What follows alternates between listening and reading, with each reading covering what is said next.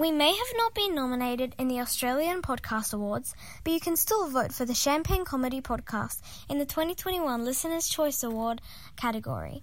Cast your vote at australianpodcastawards.com slash vote and search for Champagne Comedy.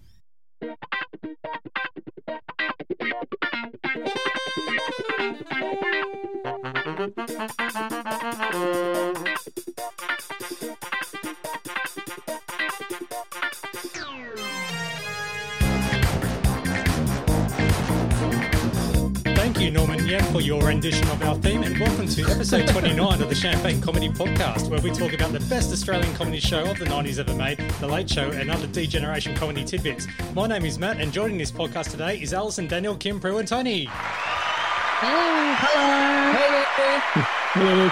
We have a full house, which is fantastic. Let's get straight into it, shall we?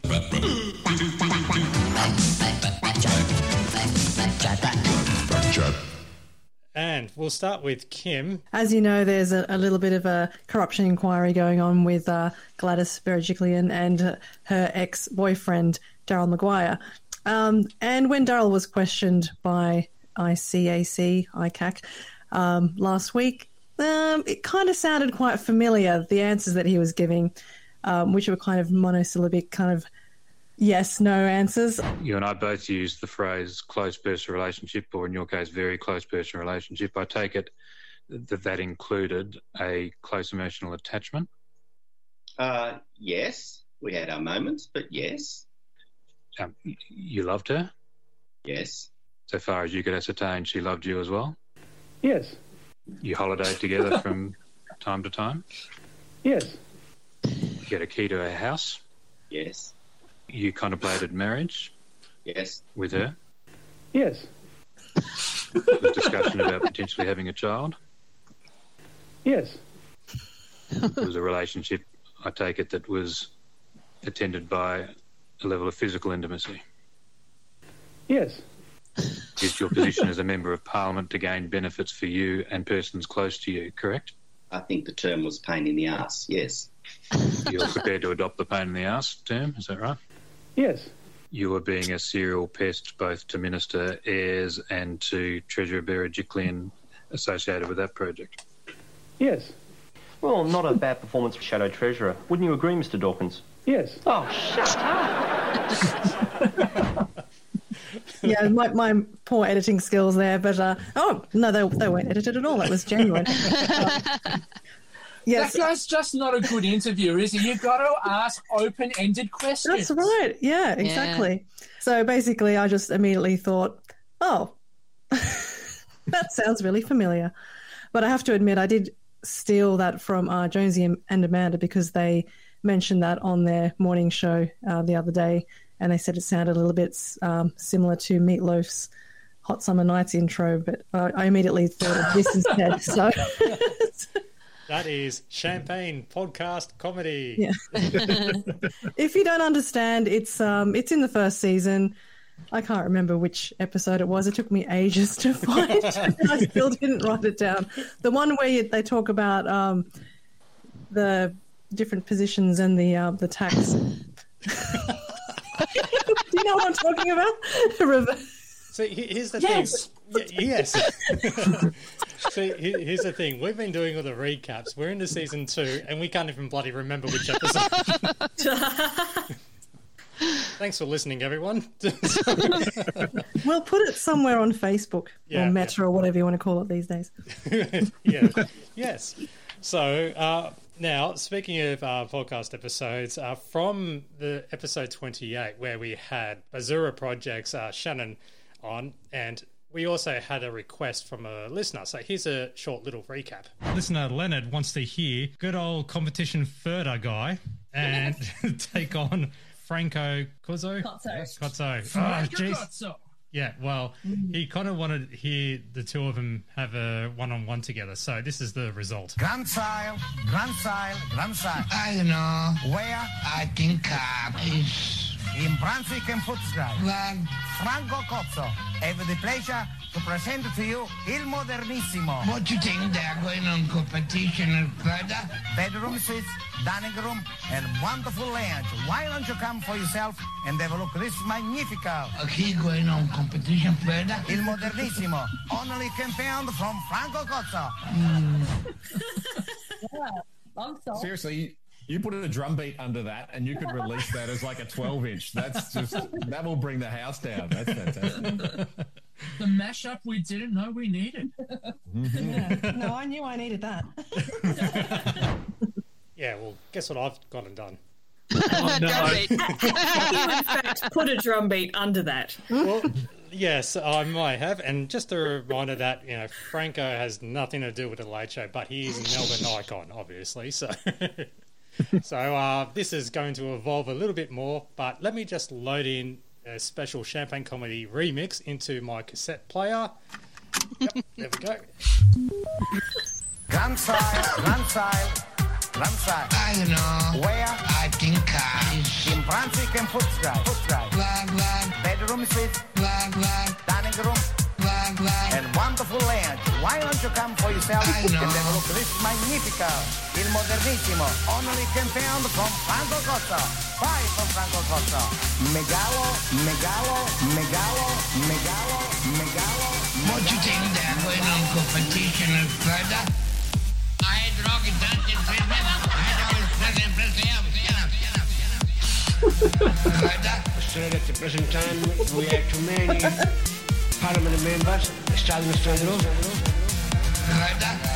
That's nothing. Look at him. He looked like a schmatter. Schmatter. That still has to be going for, for 150 years.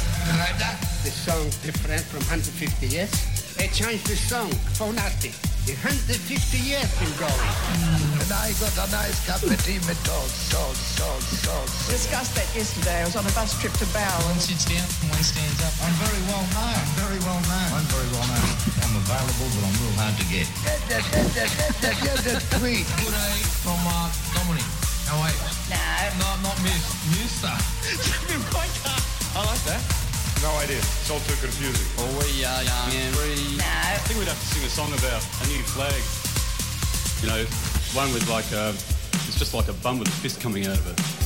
Bloody Jeff Kennett. Grandchild, grandchild, grandchild. I don't know. Where? I think I. In Brunswick and Footscray. Footscray. Blah, blah, Bedroom suite, blah, blah, dining room, blah, blah. and wonderful lounge. Why don't you come for yourself I and know. have a look? This is magnifico. Il Modernissimo, only can found from Franco Cozzo. Five from Franco Cozzo. Megalo, megalo, megalo, megalo, megalo. What you think they're going on competition further? Oh, man. that's excellent. Amazing. I'm going to get sued, aren't I? Over the feel good hit of the summer? No way. Yeah. Yeah. Well, I had to make up for a product of its time. That's the B side or the A side. The A side, yeah. As someone said on our uh, Champagne Comedy Facebook group, that we've got two songs out now. We just need more to get five more in a row. I am kind of grateful it doesn't have the Eeyore, Eeyore guy. Oh, I did originally have it in the edit, and then I removed it because it did get really, really annoying. now we've got a bit of a correction, Daniel. Oh, yes. now this is from a regular contributor, listener Daniel Hopmans. He did make uh, a comment saying, in reference to Daniel G's comment about the celebrity wanting. Shall I stop now? No, no, no. Keep going. All right, about the celebrity wanting to sing a Madonna song. Uh, this was for the musical finale. It was actually Tony Bonner and not Norman Yemm, which Yeah, Tony Bonner, Madonna. I don't know how I made that mistake because I don't know how many times I would have listened to that uh, DVD commentary. It just totally slipped my mind. So th- thank you, uh, uh, uh, yeah, the, the other Daniel there on Twitter, and um, yeah, we sincerely regret the error. that's what Backchat is all about. and also, uh, as a summary too, because when we've recorded this episode, we are one day out left of all the, our competitions, such as the sticker and pin set, and also the Chances box set. Oops, sorry, I said Chances. the winners will be announced in a separate little episode in the podcast feed. So uh, make sure you stay subscribed, and we'll let you know the end results from there. I've got the paper. I've got the paper. Daniel G and his program guide. Thanks, Matt. Uh, so we're looking at what's up against season two, episode nine, and this comes from Ross Warneke's Critical Guide, which uh, comes every Saturday in the Age. Uh, so we get to hear what Ross Warneke thinks about uh, the weekend's TV. So I'll start with Channel Seven. Uh, at eight thirty, they had the film The Blues Brothers, uh, starring John Belushi and Dan Aykroyd. Uh, Warneke says good music from the likes of Ray Charles and Aretha Franklin cannot compensate for the absurdity of this 1980 chase movie that owes much to the style of Abbott and Costello. Oh my I'm- god. I'm, I'm, I'm very surprised that, that he, he only likes this movie for the music. Oh, jeez. Although, This guy's yeah, such a wet when you- blanket. Imagine not liking the Blues Brothers. it, it is. I, I watched it recently, and, and watching it as someone in, in your forties, it is it is kind of absurd, but but it's also heaps of fun. Yeah, Yes. it's, Yeah. it's good, absurd fun. Well, Yeah. yeah. that's kind of yeah.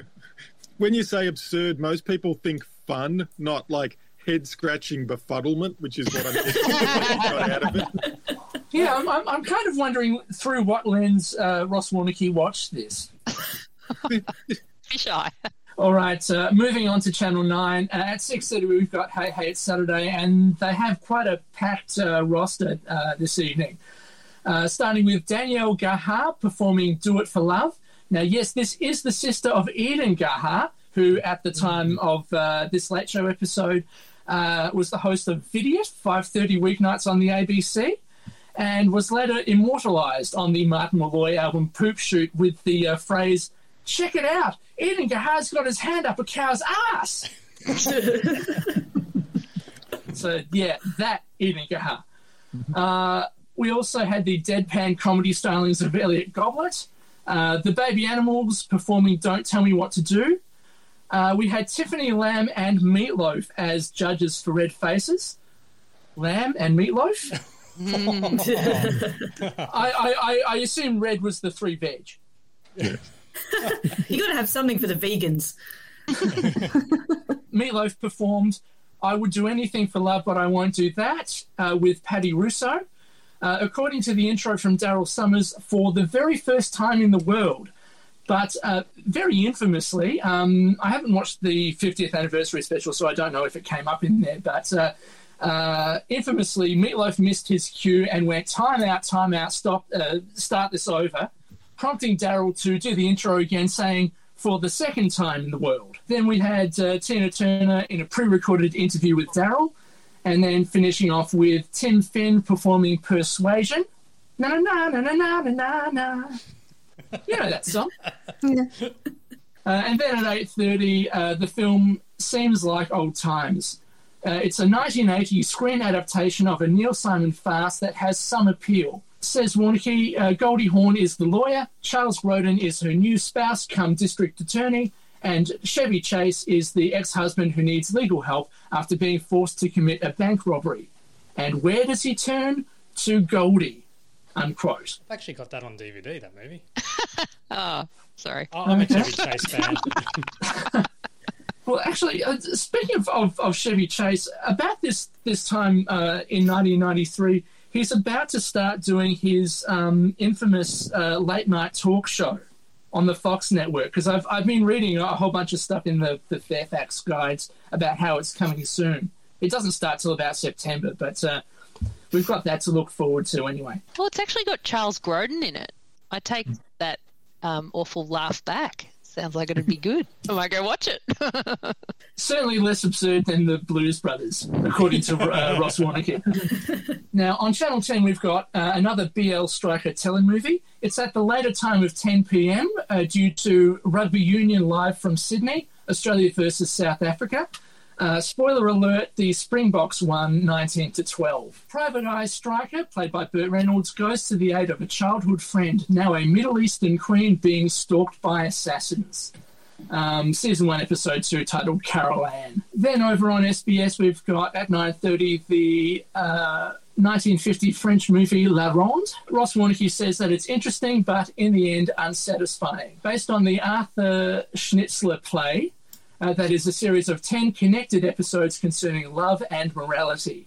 Oscar nominated and winner of the British Academy's Award for Best Film.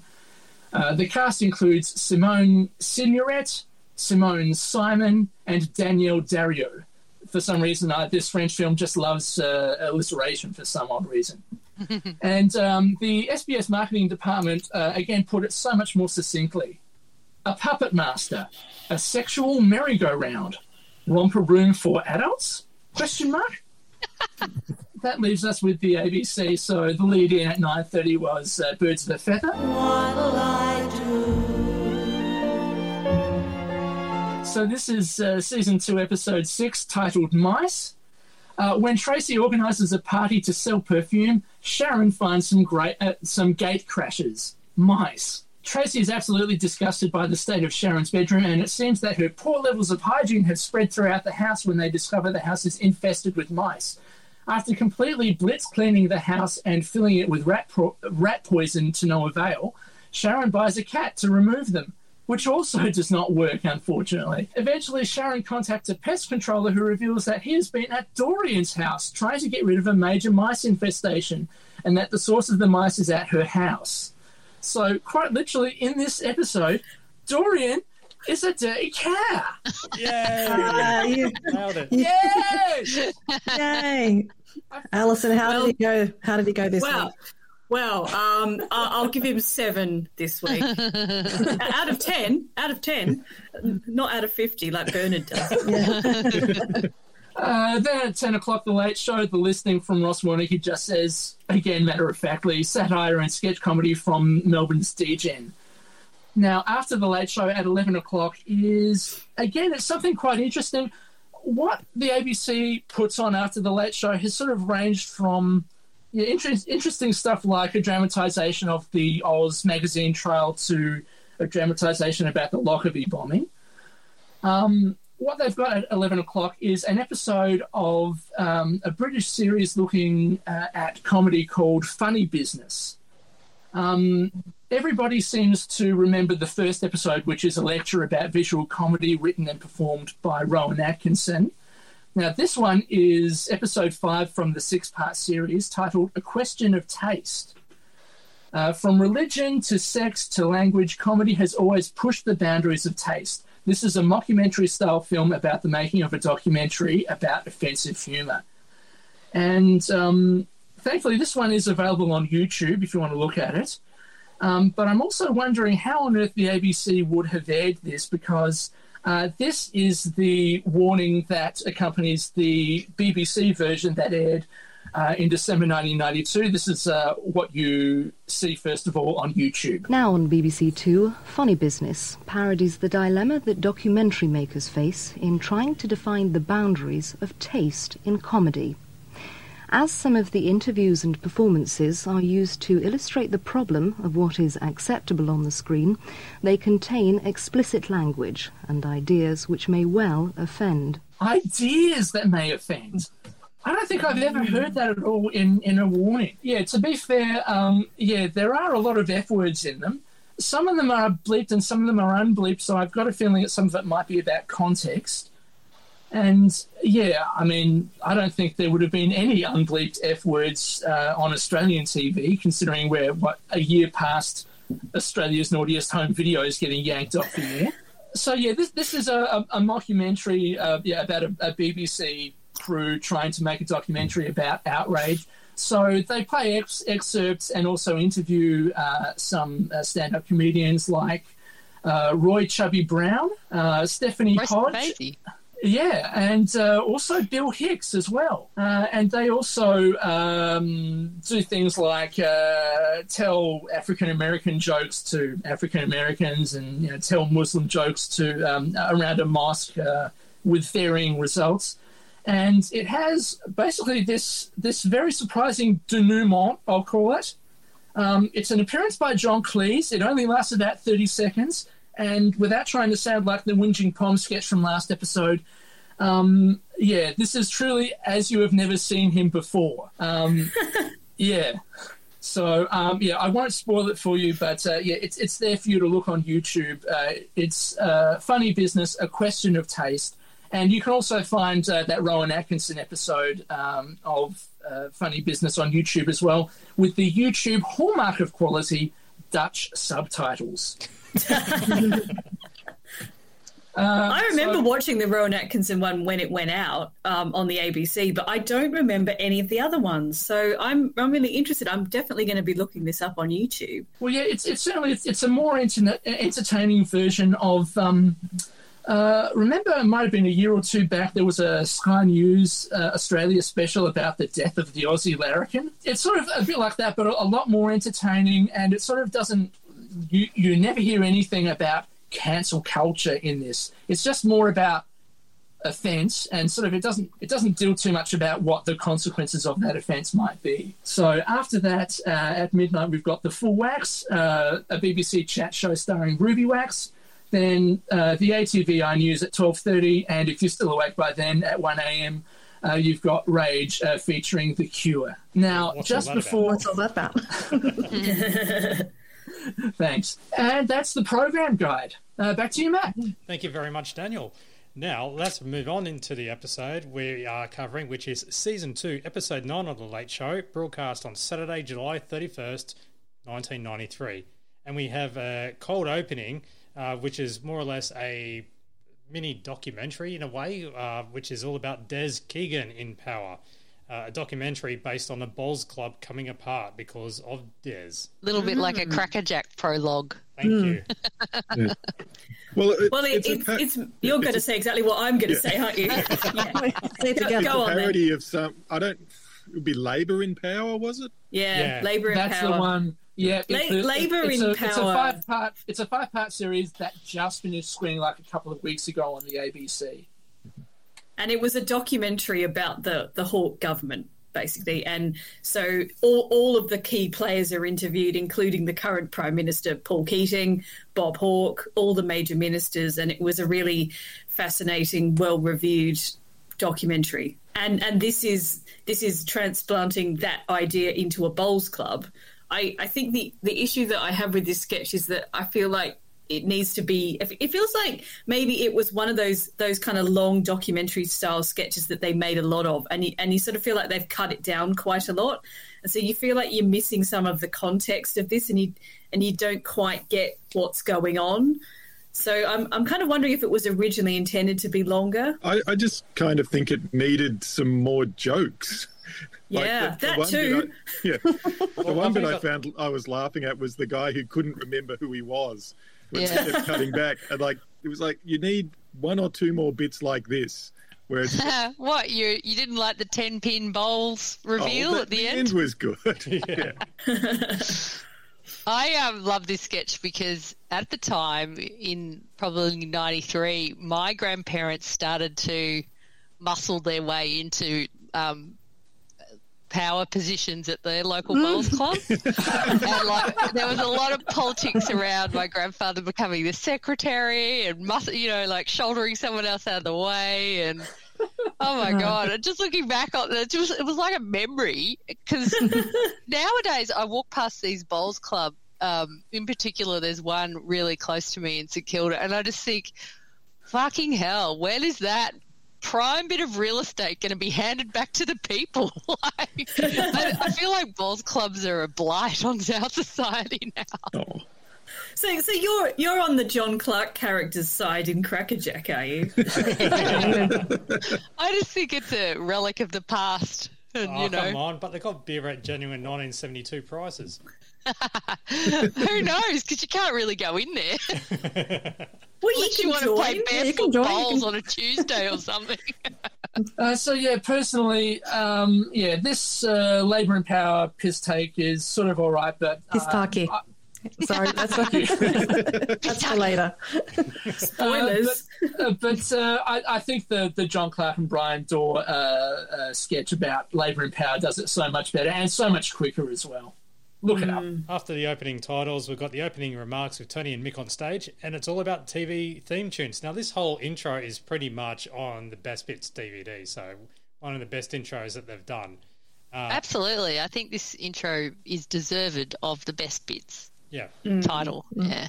So, uh, in regards to the whole Murder She Wrote theme, you know, Look! A hideous, dismembered headless corpse in the garden! Another one hidden from the rafters! and then it does lead into Tony wearing achy breaky heart apparel. And the highest waist um, for his pants. My God. How high were those pants? You know what I did find amusing is that because of this VHS recording that we all watched our own tapes and stuff like that, there was an extended little bit of the Thailand story. Mm. Yeah. Well, ma- Yes. mainly, mainly towards the end, just after when every time they spoke and it ended up in the Transmission Yeah. problem. Yeah, the transmission problem. Yeah. So after that, and then in the DVD or the best bits, it cuts to Tommy G smoking a pipe, right? Mhm. Yeah. It- It's, it's this bit here. I wouldn't have thought the, uh, I wouldn't have thought that was possible. The old human tennis ball machine. I just No. didn't think that was that was really what happened over there. But look, now Just the visual image of that. Oh, dear. yeah, probably worthy of the snip, really. Yeah, on, on the on, on the, the DVD, this section uh, where yeah Mick goes to talk about something that uh, happens in Thailand uh, that should stay in Thailand. Um, yeah, it's all the, the the cuts to the, the transmission brake slide and all that are very quick, but yeah, it sort of seems uh, watching it uh, live on VHS, it sort of seems like they were waiting for the the, the director to, to cut away to the slide, and it just sort of seemed to not be happening as quick. And then, and then, and then also, I don't know whether you've got a grab of this, uh, Matt. Uh, what they find behind the couch? Mm-hmm. Yep. you realise there was a strange man behind our couch. come on, up you strange come. man. Up you come come. out, sir. Come on, up you come. There's somebody behind What our the hell are you doing? Ladies and gentlemen, hey, hey, hey. Mick, unless I'm mistaken, it's the butcher of Baghdad. How's that? See, So most people, right, find like 20 cent bits and broken combs down the back of their couch, but we've found a tyrannical ruler. It's Saddam Hussein. I knew I said him. Off you go. He's not in his shit magnet costume. Yeah, yeah. Oh, don't start that again. Outrageous. Yes, I agree. But he is wearing a um, very limited edition long sleeve Yeah. late show top, which Yeah. um, Yeah. is not available for retail. so yeah, that's that's uh, props guy Alf Camilleri hiding behind the couch, ready to hand uh, cigarettes to uh, uh, Tony and Mick. And um, yeah, I don't know. Well, I mean, there's a fair amount of spontaneity to this, uh, which is always great for live TV. Um, and yeah, I've, I've I've got a feeling that Tony and Mick might have uh, planned this uh, beforehand, just to uh, just to embarrass the heck out of him. I couldn't figure out why he was there. Was he was he handing them cigarettes or? I would think so. Yeah. Right. But Okay. the, the, the, the transmission uh, brake slide wasn't up that long the second time from memory. Yeah. But they did talk about uh, some Gisborne dude. Is it Gisborne or Gibson? Uh, Gisborne, yeah, G- G- Gisborne, Victoria. Um, uh, but yeah, I, I couldn't find any information about uh, yeah this uh, nutcase who's done all of these crazy renovations. Apparently, Yeah. Hmm. And it was just an image of a spaghetti motorway. and yeah, that's a, that, that's apparently his driveway. Yeah. But um, Tish, you know. But also, people don't like the intros, so they decide to. Put that to bed. Yeah, put it to bed. I think we can, Mick, because people don't realise. What was that? Put it to bed. Great grab. But this is where it gets really uh, nerdy for Tony in regards to movies because they decide to go, all right, we're going to show that we're a proper, you know, duo intro type thing. So they decide to go out and do something mature, and that is protest disgusting movies at the cinema, especially this Salo film. Oh my god! I saw Salo. Yeah. Oh my god, you've got it. Um, yeah. I saw it with a friend when Well, we worked together, and I was scarred for life. Is, is this the 1993 version of Short Bus? Or Well, Oh, well, this this this film, No. Salo. I my husband actually owns this twice. He's got a DVD version here, and he's got the Blu-ray. Now, that, well, they're not that- yours; they're your husband's. they're- I just I just want to point out they're not mine. I have watched them, but anyway, um, Salo was actually released in 1975. It's an Italian film by Pasolini. It it's a it is it is a satire on fascism, right? Um, it's it's subtitled though, and this this may give a hint as to why people protested it. Is the 120 Days of Sodom, right? So so let's just say that things get a bit um, interesting. Um, there, there's a very there's a very infamous scene which I'm not going to describe on this podcast, which happens towards the end. There are also some other scenes which are equally disgusting, but in different ways. um, so, what interests me about the Salo protest is is it was it re-released in cinemas in 1993 for some reason? What happened Oh, in wasn't Australia it- was Yeah, you it, it was ba- it was banned. There was a really narrow window where it wasn't banned, and this is must have been when they were protesting. Then it went back to being banned. It was unavailable in Australia for years. They eventually got it released, but it's only allowed to be released in context. So you can't just have a DVD with Salo. It's got to be Salo and a lengthy documentary slash commentary explaining what you're seeing. I, I didn't have the foresight to bring my three copies along. I, I'm you know I'm now reading the back of this to see if it's got this this explainer on it. No, It- the, it's the got a- Australian. if you want to pause, I can go find my copy, which is the Australian you know, release that has this stuff with it. I'm not. They may have given up now, but it was a big deal at the time, and it was when I was reviewing DVDs. And yeah, no, it was a big deal that they could release this, but only with sort of commentary. It's like you can only get American Psycho in Australia if it's wrapped in plastic because it's too toxic for local readers. And this is the same kind of thing. And yeah, I assume um, I could be wrong because I've done no research as usual, but there was a brief period where it was legal to watch it. And I'm thinking this is when they had their protests. Mm. And they asked asked Tony to um, write the commentary. I'm imagining not enough Norgs. Pretty much just summed it up. And they're outside Carlton's Trak Cinema as well, so RIP. Is it? I think it's. Toorak actually. Toorak, no, you're right. Yeah, down Toorak And it's Road. a sad because I never. It's closed. Both cinemas that they stand in front of are closed now. And Greater Well, Union, Great- I think, was quite famous and wonderful. the but- Greater Union is completely gone now. Yeah. But I never yeah. went to track, so I'm kind I of. went, I went to track a few. You had to go through the shopping centre. It was like at the back of this shopping centre, but it was your your bog standard '90s art house cinema. So if you you went to the Lumiere or you know the Kino, you you basically know what the track was like. Right. Although, uh, also screening at, at the track, according to the signage there, something called Sumo Do, Sumo Don't, Yeah, I saw that. as well as uh, Jurassic Park coming September 1 and School Ties. Oh, school Oh, ties. I remember Yeah, that. that was like the, the, the poor man's dead poet society. Brendan Fraser. Yes, yeah, it was too. Oh yeah. Wow. Just the final bit when they're down in the park with the Yeah. placards. My favourite one is down with deciduous.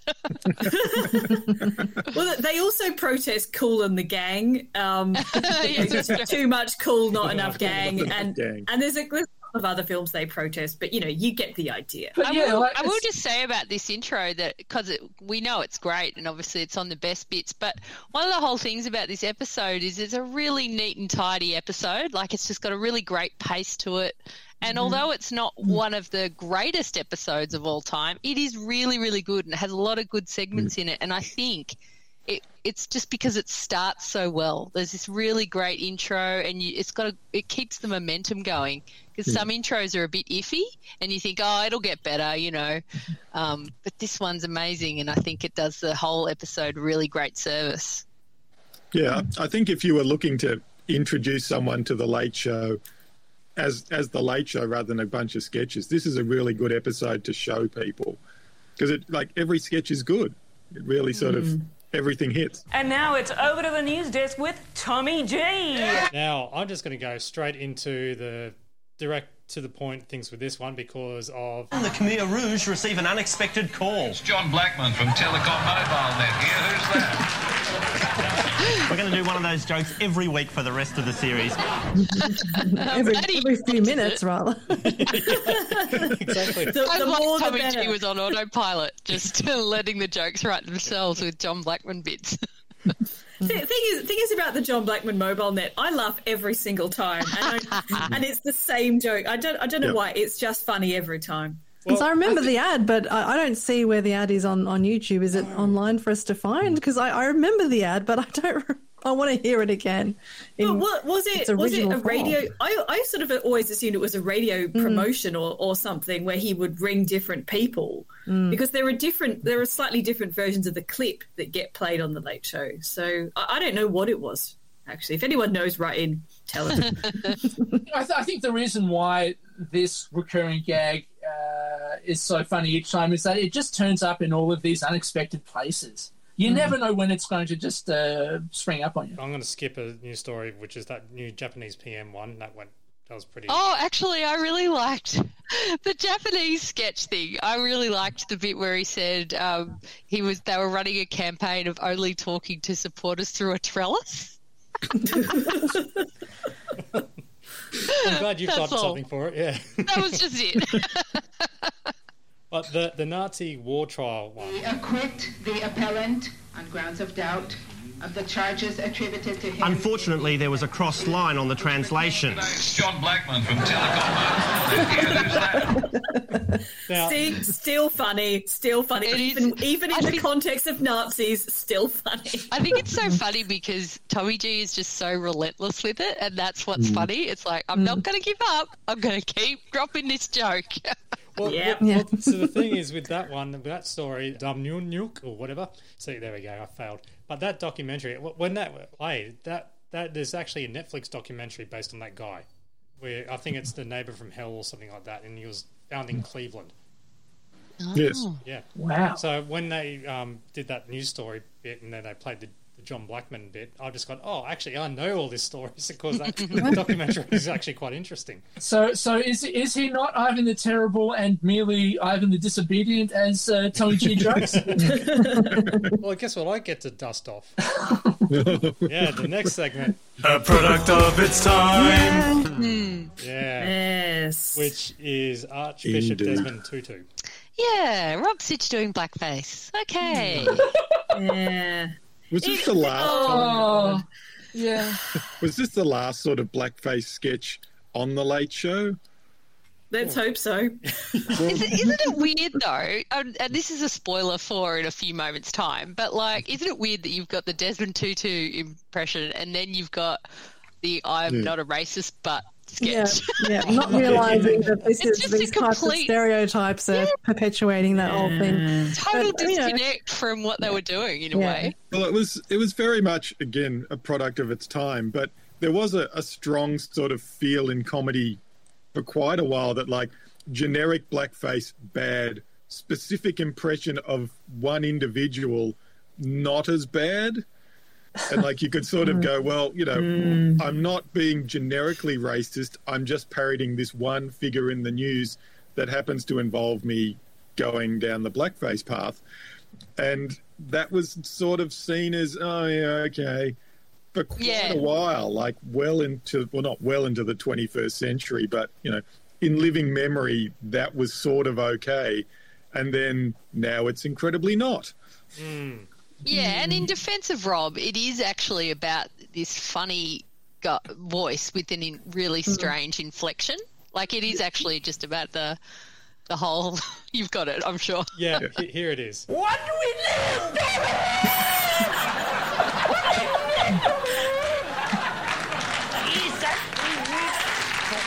and that was Yeah, um, the- Santo. the sound man. Yeah, he was. It's a bit with the sound man whose ears are bleeding. that, that that's the best moment, obviously, from this sketch. But yeah, Yeah. it is. It is so over the top. Um, uh, this sort of thing that it kind it merely helps uh, raise it above from yeah generic black blackface uh, as, as you would call it. It- And it's he's- very much like a, a radio sketch you can sort of imagine yeah thinking Mm. this will be hilarious on radio. We've got to have a visual for it, but the joke is it's a radio joke. It's a guy with a wacky voice going over the top and then some. And he's got his softer moments when he says what the what the late show does is love. Yeah, that that bit's Yeah, that cut out funny. of the that that bit's cut out of the the videos. Oh, that's a was- shame because that actually Yeah. makes it great. Yeah. what the late show does is laugh. And It's- it's- particularly the way Tommy it. G just laughs at him, like, "What are you doing?" Yeah. The late show just one big happy family. yeah. I, I, I feel like this sketch goes a bit longer than it should, and, and kind of Rob's like pushing it deliberately in that way that Barry Humphries just kind of relentlessly drives a joke into the ground. I think that's what Rob's doing with this, and, and it kind of gets funnier again as he keeps pushing and pushing it. Other news, uh, and I'll just skim through these pretty quickly. New English cricket captain Graham Gooch steps down, and Mike Atherton takes over. And uh, this is more visual because uh, the stumping decision was difficult because of the scrolling text. And even Tommy G was going, "Thanks for going with this one." he was proud of that. Uh, there's the Ashes win, and Prince Harry drives army tank into southern Le- Lebanon. Mm. and also the ABC Performer of the Year. I didn't actually list down who was nominated, but other than Oh, some classical musicians. yeah, yeah, yes, They're, they're, they're, they're not as good as the uh, supposed winner. so great. go. He should have won. He should have won anyway. Just have him win every year. That's it. we have a commercial now, and oh, guess what's resurfaced?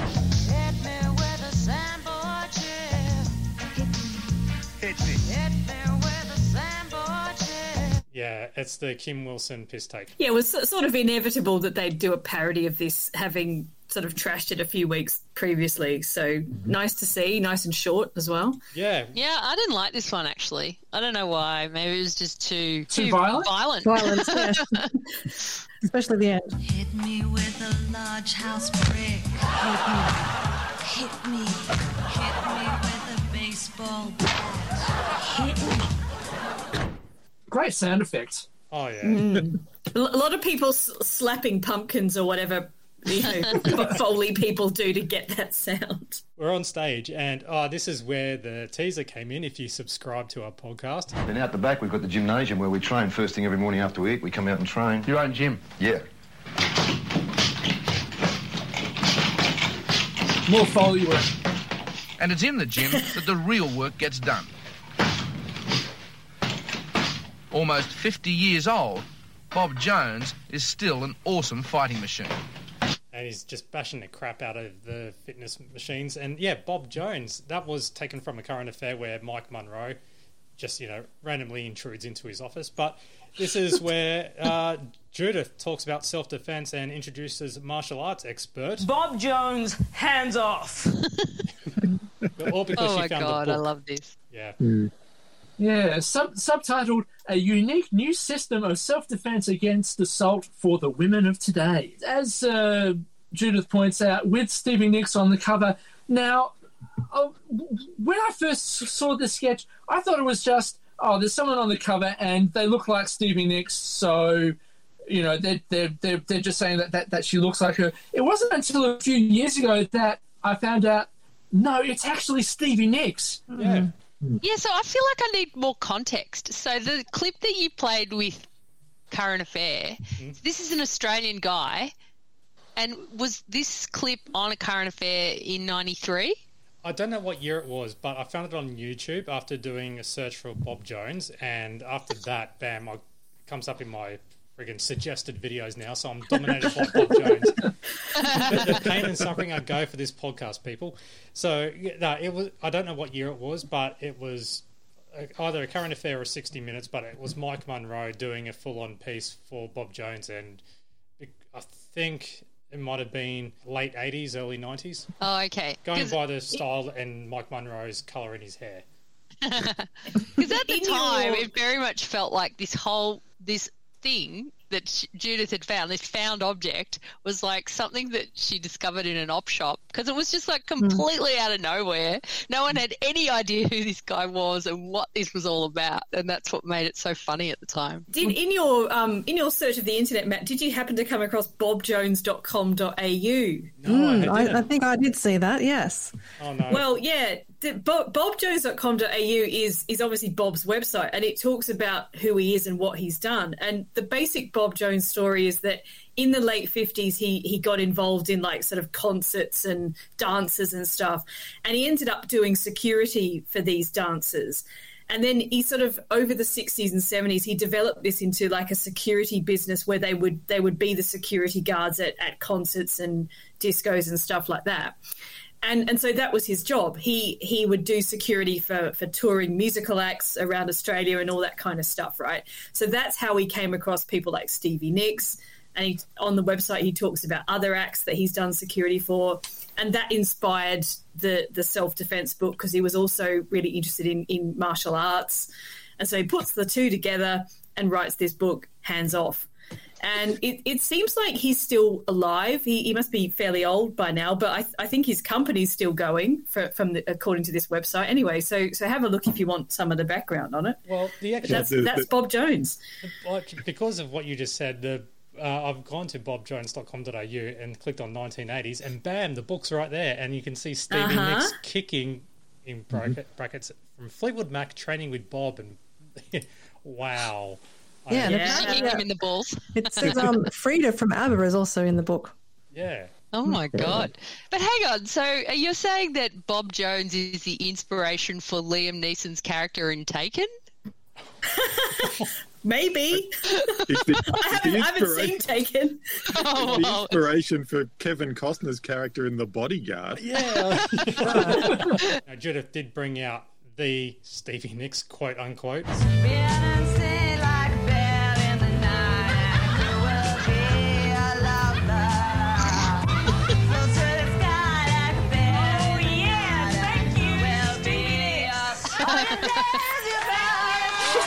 I just love the way the three of them performed this sketch. Like it, just like they nailed it in rehearsal, where it was just like. Yep. So Jane, you're going to come out and sing this shitty version, and we all know that Jane could have nailed that. and then you know Judith just sort of cuts her off. Yep. Yep. Thanks, Stevie. You know, off you go.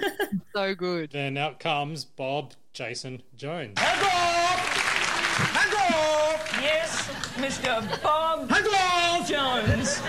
Bob, you know Stevie, of course, Stevie Bob.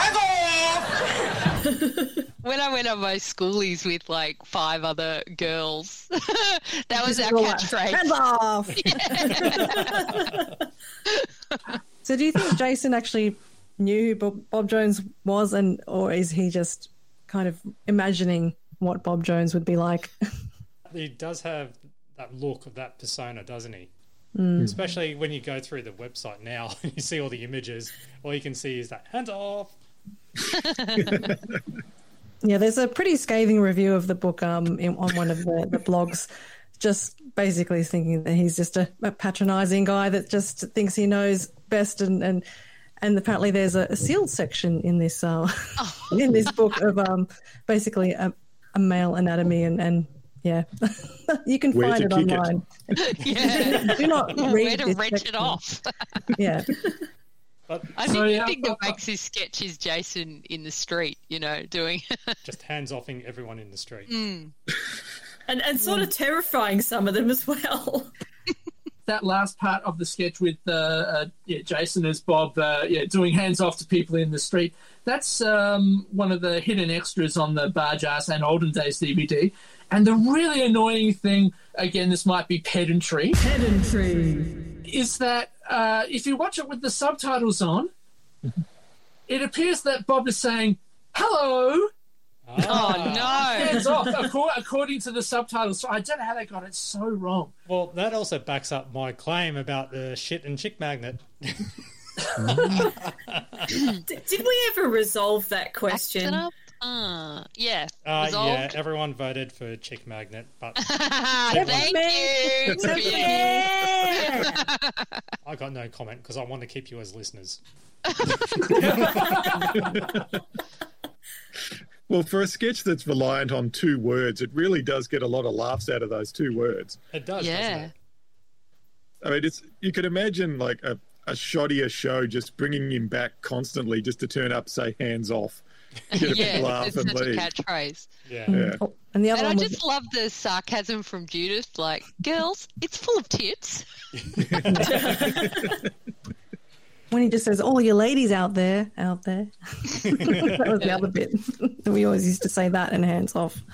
Well, I mean, to, to, to be fair, to, to, to bring it in a slightly serious context, the fact that it's up to women to have to arm themselves against assault and not about men to stop assaulting, Mm. um, yeah. is uh, is a, a point that's that's uh, that's not lost on me. But, but how do we know that the hands off is not, you know, advice for men? You know, men, hands off. Mm. Mm, From your vice like grip Yeah. on the boob. One last thing is that we also get an appearance by Myrtle Woods right at the end Yeah, uh, yeah. as um, Bob Jones's, oh, I don't know what you want to call it, wrestling partner, punching bag, I don't know. Well, that's the bit with her is filmed on another street because Yeah. he's going up Bourke Street initially because he goes past the Australian Diamond Company guy, who everyone in Melbourne knew for like 30 years. And then, yeah, they cut away. So I think, I'm not sure where the second bit is filmed. Oh. Uh, I think it's yeah. Glen Huntly Road. Okay. Gelston I am so glad that you two are based in Melbourne. I'm yeah. so grateful. It, it, as a sad old man, a big part of the appeal of watching these episodes now is like, oh, the old streets. Oh, I remember that. Ah, oh, it's remember the Greater Union? Yeah. Oh, the Trak cinema. So many oh. memories. Oh, you know. 90s Melbourne. Pretty much. It's now a song parody, and we have. If you think you can comprehend the word saying, a leaky boom boom now. Correct me if I'm wrong, but it sounds to me like what I'm saying. Something red like leaky boom boom now. Yeah, that was Tony doing Snow. Is this not the greatest song parody that the Late Show ever did?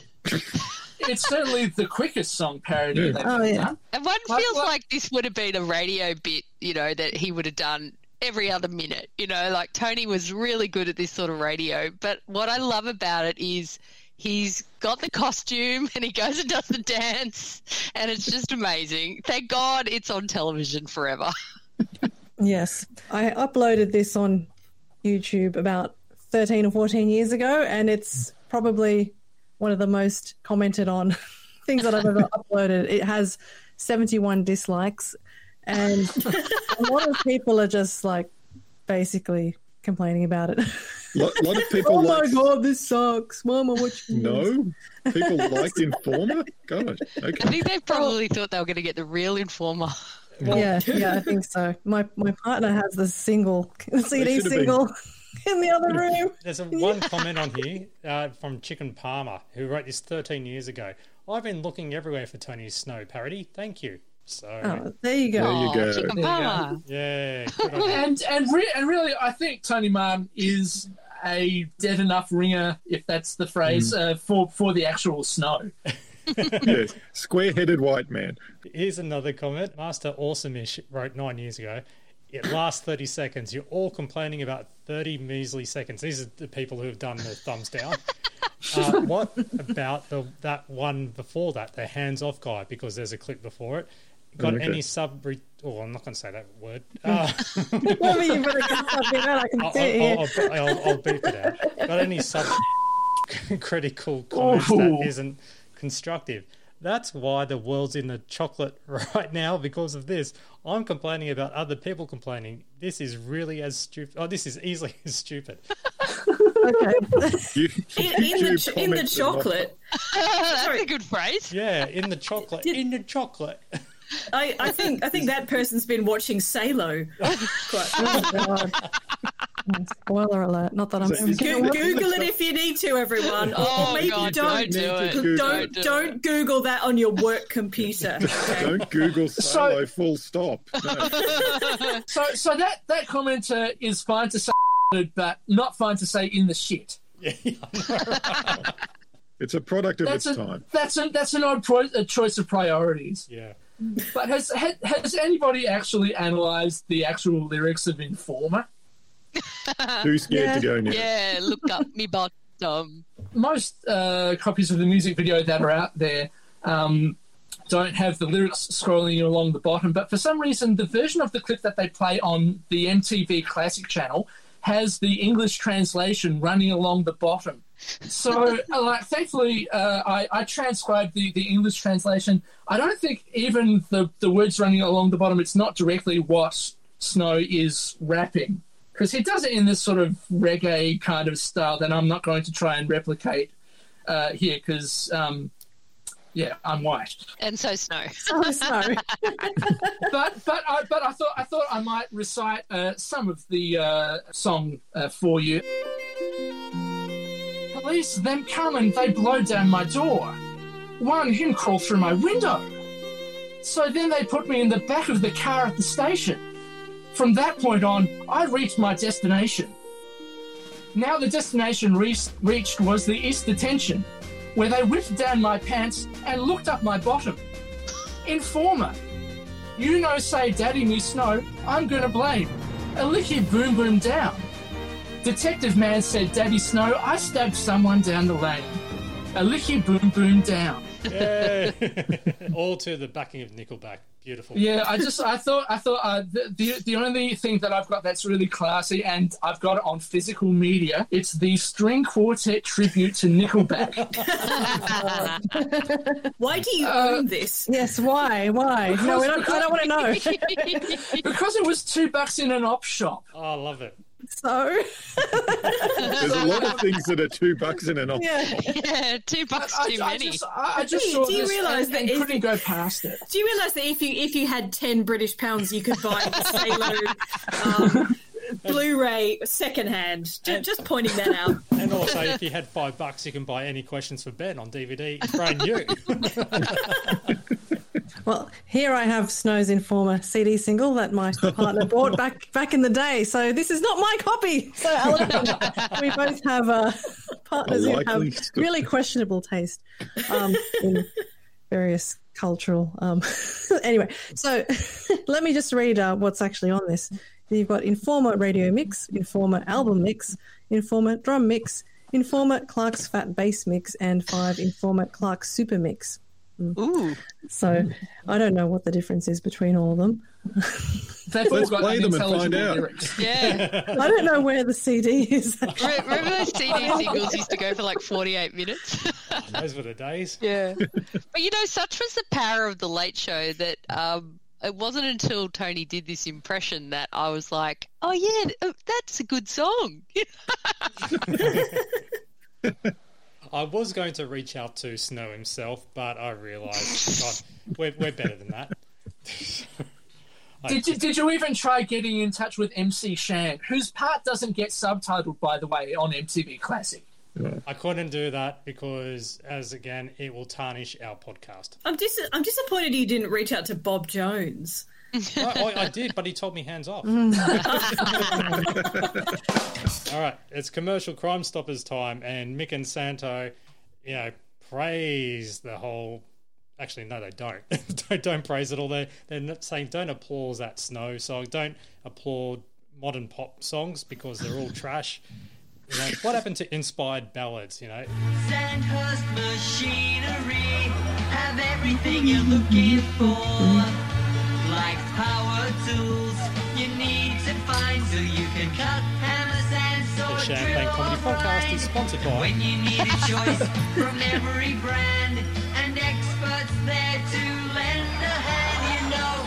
Sandhurst machinery have everything you're looking for. Oh, such a banger. Yeah. They, they, they played it three times in this sketch. That's how good it was. Yeah. Hmm. I even tried to reach out to Sandhurst Machinery, and it doesn't exist anymore. They evolved into something else, and then the trail went cold. Oh, so they're no longer in Bath Lane in Bendigo? No, you No, Google I- that. It's a very trendy little shopping uh, cafe plaza type area.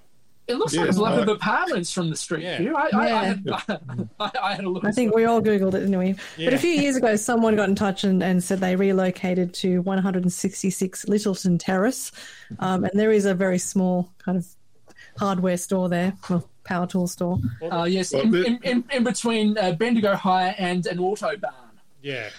This is of no real interest on a podcast, but I, I spent a bit of time in Bendigo. So if you want a photo of the actual location, um, Oh, I've, back in I've been days. past a few times. So You didn't yeah. go in.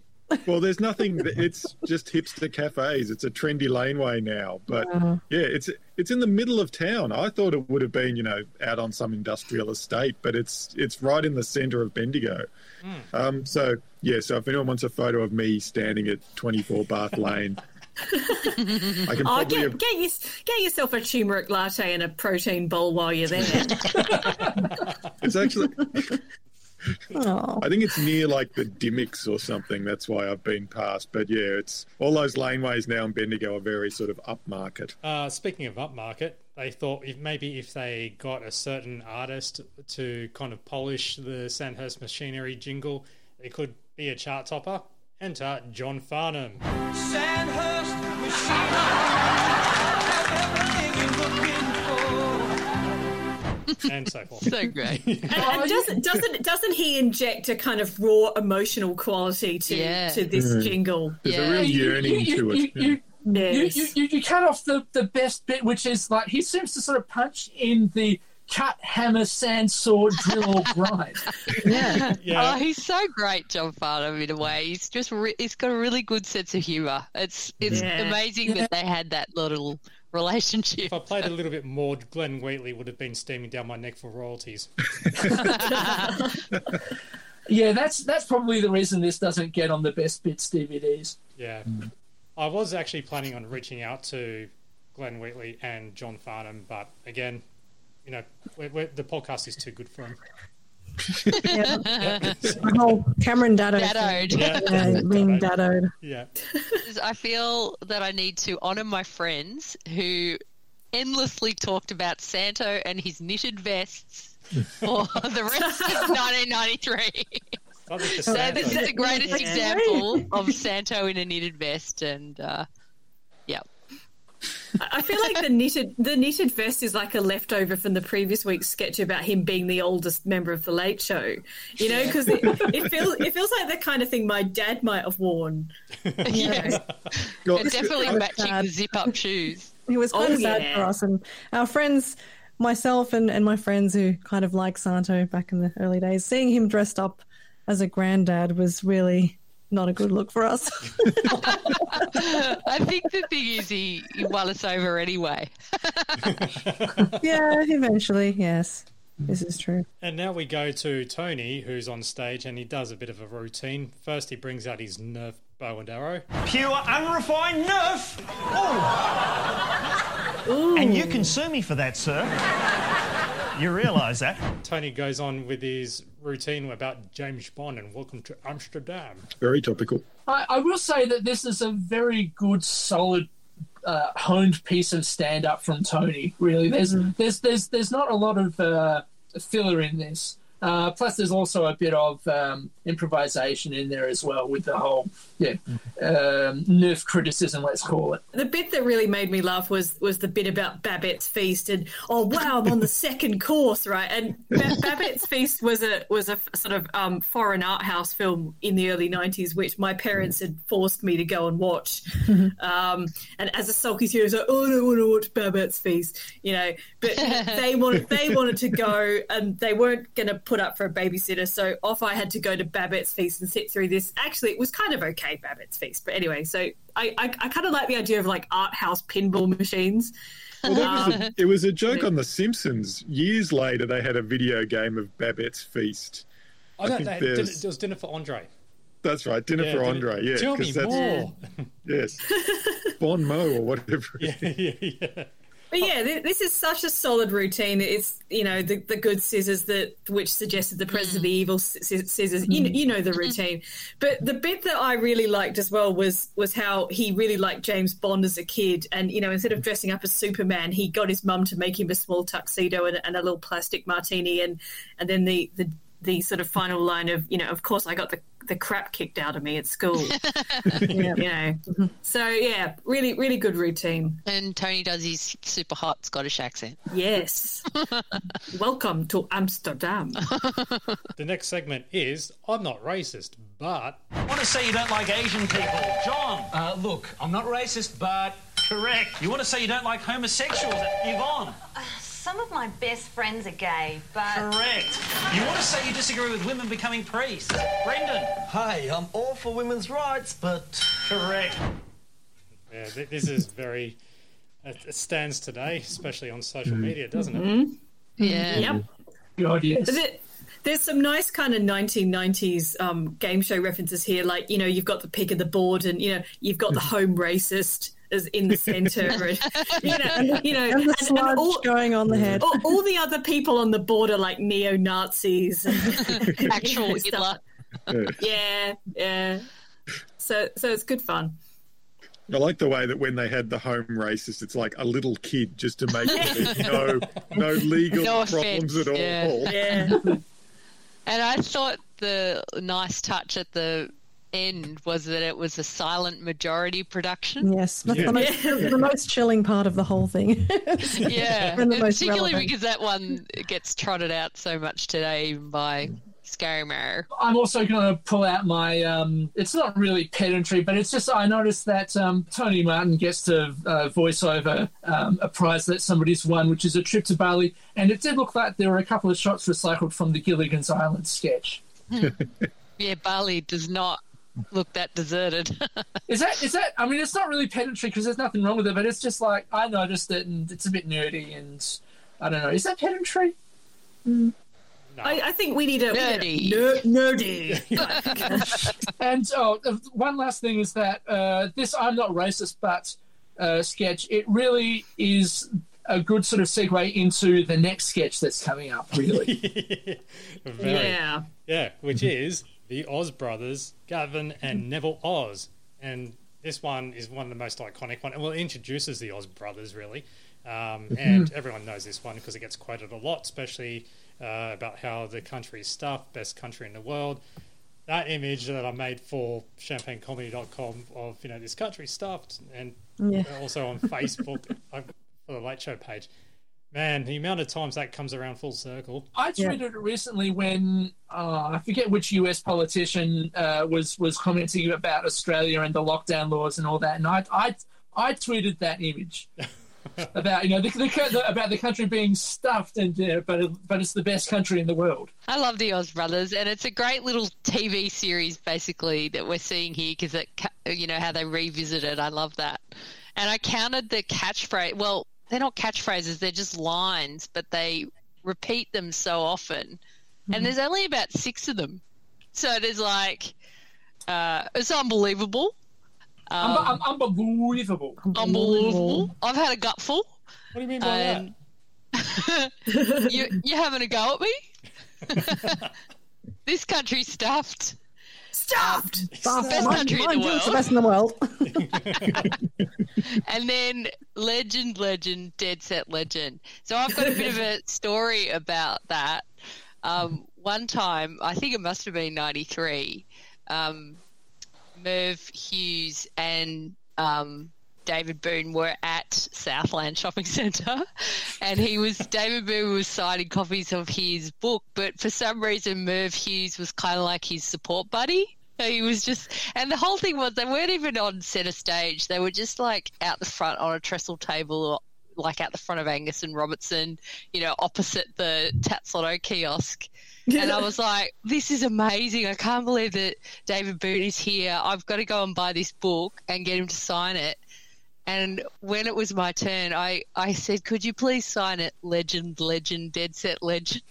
Did he do it? He looked at me like, what the fuck? Like, I don't want to, what is that?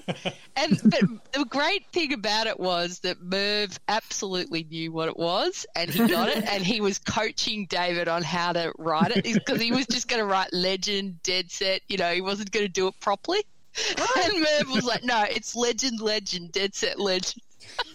Do you still have this book? No, shit, no. I've got rid of all that crap. Oh, you, should have, you should have got him to put top bloke, top bloke as well. You got rid of it? This country's stuffed. Yeah, what do you mean by that? Stuffed. Best country in the world. World, mate, yeah. I, we've got to say that there, there was only one snippet taken out of it because it was a blooper, but because we're so used to the best bits special DVD compilation and all that, it's seamless. This is the bit. Uh, I spy with my little eye something beginning with B.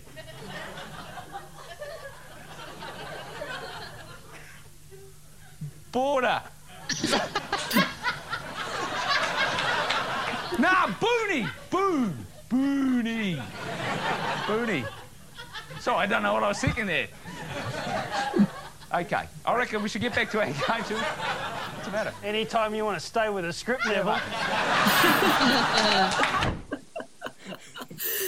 yeah. So what watching- a shame they deleted that from the best bits because I love that. Yeah, I love but I that. loved it too. Santo was just mus- making, uh, messing around with him. There are so many great lines in this sketch, and one of my favourite ones is is the bit where they they towards the end where they say, "Well, give us the sign of boon." And it's like, "Yeah, great century, mate," and they and they kind of like they don't look at each other and they sort of tap that each other. Yeah. yeah. It, it's it's like one of the most perfect parodies of a particular type of Australian male who just doesn't want to be viewed as homosexual in any way, you know. And it, it's all about being as blokey and and as offhand as possible, and they just capture it so perfectly in that line. I, I mean, the whole thing is just a perfect snapshot of a particular type of bloke. You know, like it's like Yeah. they've gone down to the cricketer's arms and they've just filmed it because it's like this. It's the they love. You know, supporting their team and being really like, yeah, this greatest country in the world, but then they're ready for a punch on in the next 30 seconds. Like, what do you mean? You're having to go at me? like, that is just, wow, that is documentary footage. I do wonder what uh, became of that uh, Buddha Boon in the sketch. Yeah. Who's, who's, who's got that? Where, where is it yeah. now? What was that made of? How did they? How did they do that? God, there'll be a That should item. that should have its own room in ACMI, shouldn't it? You know, It should, absolutely. on on on the pedestal, you know, facing Launceston. well, that's where you'll probably find it. Anywhere in Australia that's facing Launceston. It just does it of its own accord. And what, what about the Scrabble that's only made up of B's, O's, and N's? How many Scrabble boards Yeah. did they have to go through just to get Well, get the B's, the O's, and the N's? Apparently, every Scrabble game has two B's, eight O's, and uh, six N's. Um, but if Oh you look God. closely, it looks like they've maybe where there's an L, they've kind of changed it into a B, and I think a few of those have have been kind of uh, doctored to make it save the ABC some money rather than buy multiple Scrabble boards. I'd say. There's some really interesting props in the episode at large, actually. Like the whole Bob Jones, um, what do you call it, like display boards that they had. They were all handwritten. That was like Yeah. some sort of signwriter came in there and did, you know, beautiful kerning. No, Tony would love that.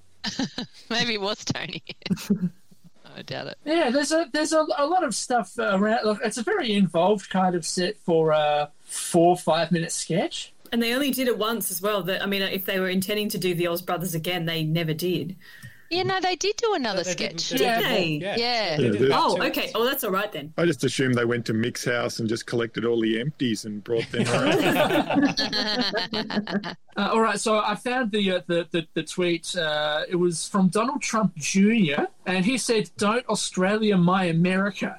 Oh god. So there was only one thing that that that I could t- quote tweet uh, it with, and that was yeah, a shot of the Oz brothers and the phrase, "You having a go at me?" Unbelievable. It's time for a toilet break. This is my life.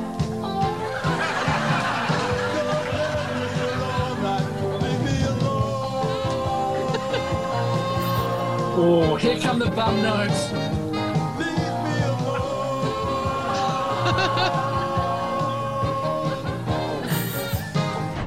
Uh, Greg Cutcliffe with Billy Joel's My life. In my life, yeah. Sorry. I had, a, had a mental blank for a second then, yeah.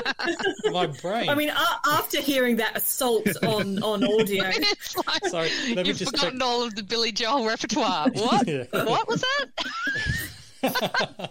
I did try to reach mean- out to Greg Cutcliffe, um, and all I could find was one person on Facebook, which was completely blank. So, uh, yeah, I couldn't get them, even though I did put the call out a couple of weeks ago. Yeah. Uh, look, right. you don't need to worry for him because he's all right. Yeah, Yeah. he, he did say to leave him alone. Yes.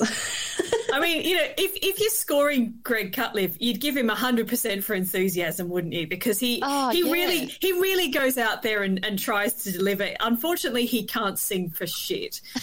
but he's so joyous, isn't he? Yeah, he's, Yeah, yeah. he's got his points for earnest enthusiasm. I did notice again on YouTube when you look him up, um, yeah, the, the people there are saying, oh, things like, I hate the laugh track. I can decide for myself whether it's funny or not. Oh, God. Go away. someone else is like, I wonder what Greg's doing now. And then someone has said, Hi there, I know this is an old message, but would you have his most recent contact information? I would appreciate it. Thank you. That wasn't me. No, we don't. What do they want to contact him for? That's fascinating. Again, he just wants to be left alone. Uh, but Bernard did have his feedback. My notes to you were to learn to sing, but if you're doing that, then you're on the way. Maybe reduce the jiggle a little and shift the musicianship. Your final two notes, for instance, were really way off. They drifted off terribly. But I liked your willingness. Little bright face, beaming big smile. 22. Wow, Yeah, that has fair to be enough. the most accurate um, critique that Bernard's ever given, and actually the kindest. Okay, so uh, I thought, uh, considering it's been uh, nine episodes in and we might not remember all of the acts uh, in Potluck, uh, I thought we might go uh, through the leaderboard in reverse order. In eighth place, at um, well, actually, technically not on the leaderboard uh, because we didn't get a score from uh, Bernard. We've got Kim Wilson.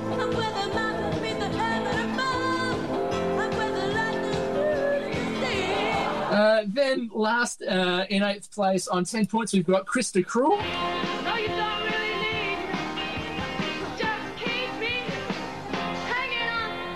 Then uh, equal sixth on 15 points, we've got David Ty.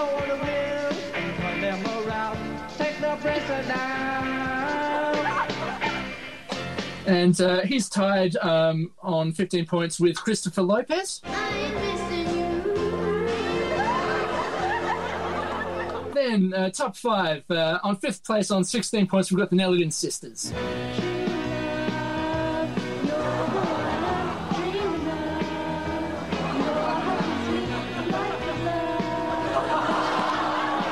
Then uh, fourth place on 20 points, we've got the Spangles.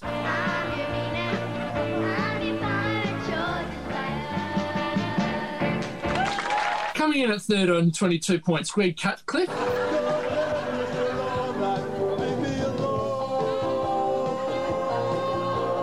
Runner up, uh, second place on 34 points, Alan and Brenda. My favourite.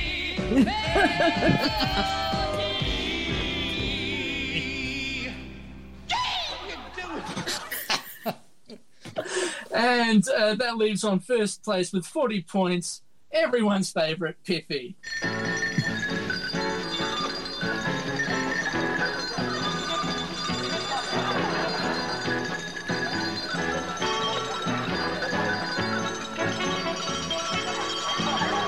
Yay! Oh, so, so Greg didn't do so bad, all things considered, seeing as he's come in third. Yeah, Alan and Brenda, Yeah. watch out. well, I mean, thankfully he's not in the same league as, uh, yeah, Christopher, uh, Krista Cruel, rather. Uh, or uh, Christopher Lopez, and uh, yeah, Piffy. Uh, well, yeah, he's going to be hard to beat. I think. Not not to foreshadow it too much, but yeah, him being on forty points. Yeah, All right, now they're on stage with late mail time, and now they're claiming that these are real letters, which I assume they are, and ju- but judging by the handwriting. I, I, oh. can I just read this one? I w- I won't read the entire thing, but this is Jane's one from Henrietta. That's the first part of it. Yeah, but Matt, Yeah. don't forget that at that moment, Tony goes, "Sure." Yeah. this is. This is the part that Jane doesn't read out. Dear Jane, first of all, I was interested to note that Tommy G is now wearing a, a wedding ring, and I was wondering whether you and Tom had secretly married. You always seemed to get on so well during the countdown days. Remember when you pashed during William Shakespeare's performance? and then it goes into the weight loss thing. Uh, you can see the pashing uh, on the on the bean bags as well during William Shakespeare's performance. That's season one, episode twelve. If you're looking around, So all the conspiracies that we've been going on in season one about how Jane and Tom and all that, and then Jane and Rob. Well, there you go. You weren't the only ones who were doing it. they're stoking the fire of the of the rumor, aren't they? It's probably because their actual fan mail had a lot of that in it. Henrietta asks about what diet is Jane on. Jane reveals that she's on the Nolan Donna stress and bourbon diet. Yeah, well, it, like the, they show like a, a, a newspaper clipping. I'm assuming, well, I'm pretty sure that it would have been printed in jest because the daily eating plan is breakfast nothing, lunch nothing, dinner meat brackets easy on the margarine close brackets. Three vegetables in something sauce. I couldn't quite work it out on my uh, uh, dodgy VHS. uh, uh, four bourbons and Diet Coke, uh, and then one slice of cake for supper, with unlimited quantities of Lanchu tea that can be consumed throughout the day. Lanchu, oh, that's so Lanchu. popo. Oh my god. The next letter Jason reads out, and that's a look-alike because uh, it was inspired for, by last week's one where Rob looked like the dude from Mr. Mister. Now, Beck Skipper from Collingwood thinks that Mick Molloy looks like the guy on the Noiseworks Touch album. Or at, at, at least, at least a, a stretched out version of him going by that uh, album cover. Generally, the audience here and at home are, Yeah. are not used to seeing Mick, you know, that they used to see him as being the, the clean cut, fresh faced, scrubbed up boy next door image. But I think if we go ahead about five hours from tonight and we go into a gutter and we put it down about here. You're going to get yourself in trouble. You're going to get yourself in trouble. Oh, hang on a sec. Tony reads out a letter from Diana Core from Ferntree Gully. Yeah, so Diana Core was complaining about the piss take or pistake eh? about Cameron Daddo's four and a half minutes of shit, and it was all about hands off our camp. Hands off. Hands off. I'm surprised they didn't do that on the show. It was such an mm. easy callback. Come on. But they do show a time lapse camera of a record store, which is on the best bits. So, and you see Cameron Daddo going for the whole handful. I'm pretty sure that was Gaslight Records as well, the the one that used to be at the top of Bourke Street, across from Job Warehouse. Oh. That used to do nude day. Yes. God, Melbourne is such a What is that? wow. Gaslight used to day, have a regular day where you you. I don't actually know. I never went. I mean, uh, like just assuming from the title, I would assume that they just block out the windows and you can go in there, Nicky New. I'm assuming. well. I actually now I don't know the logistics. Like clearly the staff were nude. That was a given. But if you wanted to shop there, did you have to go in and then strip off and also be nude? I don't no know. No idea. Where they also had cash? Top Like a Pirate Day, so they were, you know, it was varied. Now, I hope they put towels down. Uh, now, also, uh, did you notice the, the PS that was on uh, Diana's letter there? Uh, PS, what's happened to that sexy John Harrison who used to be in the show? I wrote after my own heart. Actually, I wrote that. Time for Graham and the Colonel, and straight up, it's all about the cricket. And Australian cricket team won the Ashes, celebrating by shaking a bottle of champagne. F1 does it too, as well as the Pope being elected. All that trouble for a five second gag Oh, uh, to get uh, Jason, Tom, Rob, Tony, and Santo, uh, you know, in the uh, in the in the papal gear. Um, yeah, chucking about. Yeah, well, we, we we hear in a moment that it might be Spumanti. yes. You and Mandy. Only the best stuff for the ABC budget. Well, this Graham and the Colonel was like last week's last episode's uh, Graham and the Colonel. It was just dying. They tried so so hard with a lot of the jokes. Yeah, like there's a there's a lot of uh, backtracking over yeah such a, a, a silly gag, uh, uh, uh, trying to get the audience on side. There's the commiserations to the English cricket team. Commiserations, Graham Gooch, who's just stood down as captain. Uh, con- commiserations also to Mike Atherton, who's just been elected captain. Wow.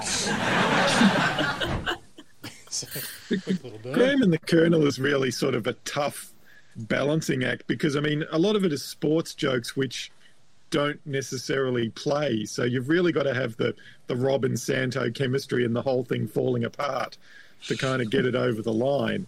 And when things are going well, it's not as good in a way. Like Yeah, the for more people who don't you know much about sport. Graham and the Colonel. You want Graham and the Colonel going off the rails. Imagine if Graham and the Colonel was really, really tight, like say, I don't know, Weekend Update on SNL, right? You know, it, It was wouldn't it be was funny just, at all. Yeah, exactly. You know, you you don't want like punchy, smooth gags. You you want it to be a mm. complete mess, but but also mm. you want that complete mess to stay on the side of funny and not not go into genuinely awful. And mm. and they are always on that line. And sometimes they fall over the line, and sometimes they pull themselves back over the line. I think sometimes you can see this real, you know, Robin Santo duo, and they they know each other, and so when Rob grabs him and goes, and it sort of throws Santo, it's sort of still great chemistry. Well, also a, a product of that chemistry is a bit of the. Well, I assume it seemed improvised to me just before um, when uh, Rob asks uh, a question: "What other show provides you with cardinal spew and spumanti everywhere?" This show does, and then and then Santo comes back with, "Well, have you seen Mass for You at Home?"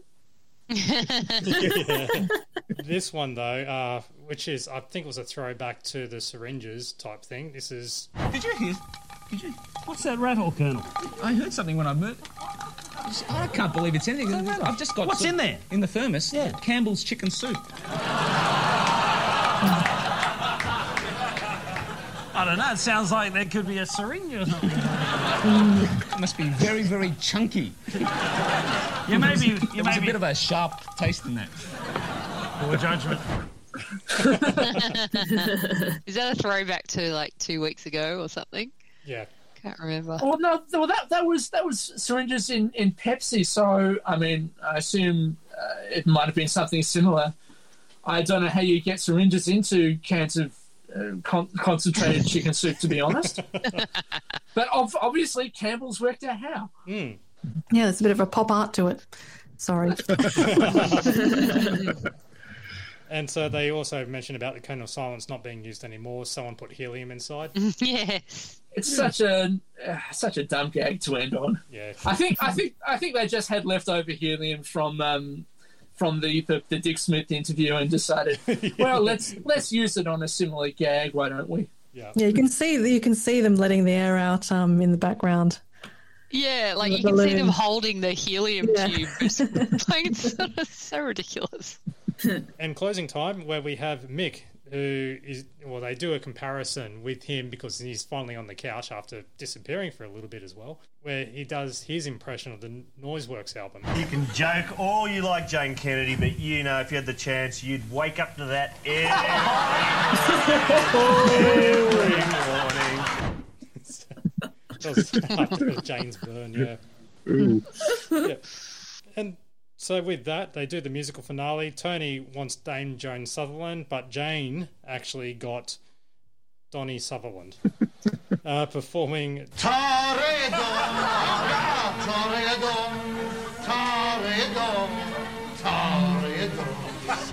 point of pedantry here. Pedantry. Now, isn't the song Toreador actually for a male voice, and in which case Joan Sutherland would never have sung that anyway? Oh, yeah, right on. Yeah. Which, which I, don't, I don't really care about that fact, but but you know, because Yeah. the whole joke is it, it's a bloke who can't sing opera singing opera. That's the joke.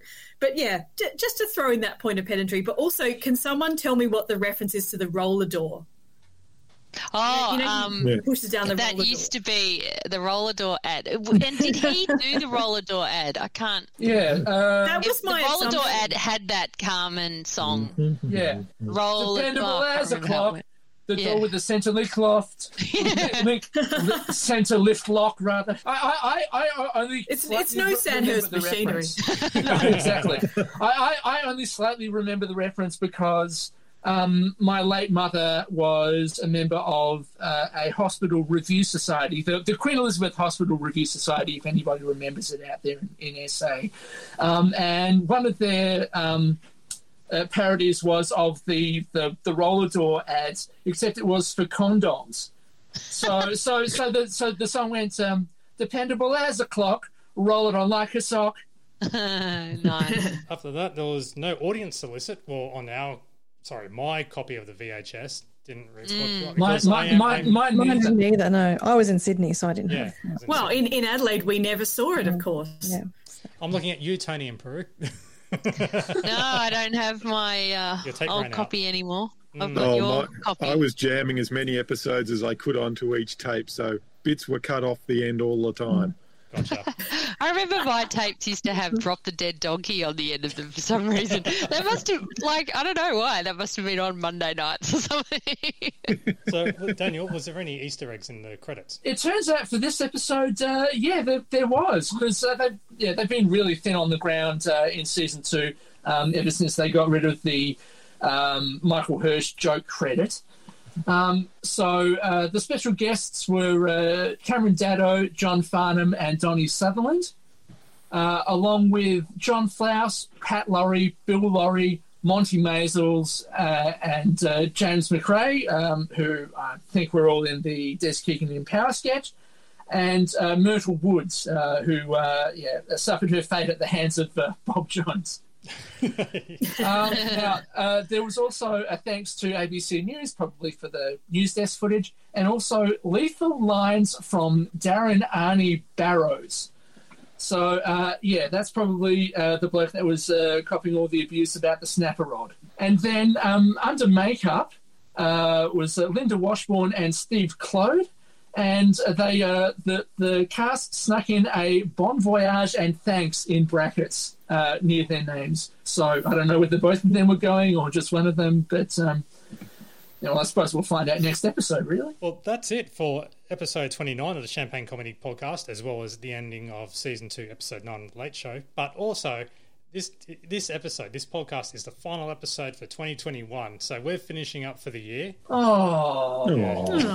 Because now COVID has kind of lifted the restrictions and stuff. So we've got a bit of freedom. Plus, um, yeah, we, we want to go outside and get some vitamin D. Um, no, so uh, but we will be back next year. So we're still continuing on. It's just we're done for this moment.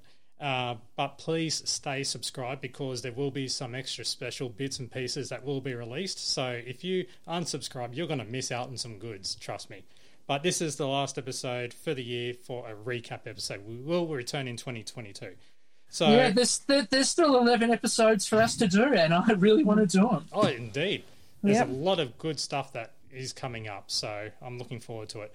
So please feel free to shoot us an email, uh, champagnelateshow at gmail.com, Twitter at TLS Champagne, website champagnecomedy.com, Facebook Late Show, uh, or search for Champagne Comedy Podcast group on Facebook. It's on private, but answer the three shitty questions and you're in. Also, we did put in an entry at the beginning of this episode. You may have heard that message from a certain. Yes, Kim, do you want to explain? Oh yes, that's my my daughter Audrey, encouraging everyone to vote for us as uh, Listener's Choice Award category for the Australian Podcast Awards. So there you go. Vote for uh, do it for Audrey. Yeah, do it for Audrey. Yeah. Yeah. do, do it do it for the future generation of late show fans. Yes, that's right. So we spent our hard-earned money to get our entry in. We did put ourselves up for three nominations, but we didn't get anywhere with it. Um, now we have to live off the Noel Donhurst stress and bourbon diet. Well, we- we have to start living off that. That I've been doing that for months. Uh, honestly, please vote for us. We'll pr- provide a link um, as well. Yeah, AustralianPodcastAwards.com slash vote. Uh, you have until November 28, I think, 2021 to vote. Look up Champagne Comedy Podcast. It's really not hard to find us on that. So any vote will be greatly appreciated. So Mm. let's uh, finish this up for 2021. My name is Matt. I just want to say thank you so much, Alison, Daniel, Kim, Prue, and Tony, as well as all the guests who have been on. There's too many to rattle off, but yeah, they're all there. So I just want to say thank you so much for coming on and wasting your Saturday night to talk about the Late Show. Oh, it's been really good, and uh, yeah, can't wait to see you all next year. Yay! Yeah, and thanks Yep, Matt for all your me too. efforts and all all these audio grabs and the edits that you've done, and you spend Yeah. all your, your Sunday mornings editing it together to get um, the episode out. Well, good. You guys have been doing a fantastic job providing the content. So it's otherwise it'll be just I won't go back to episode one of the podcast, shall we? Oh, anyway, thank you so much. Have a great time. Catch you in the new year. Stay subscribed. See ya. Bye. It's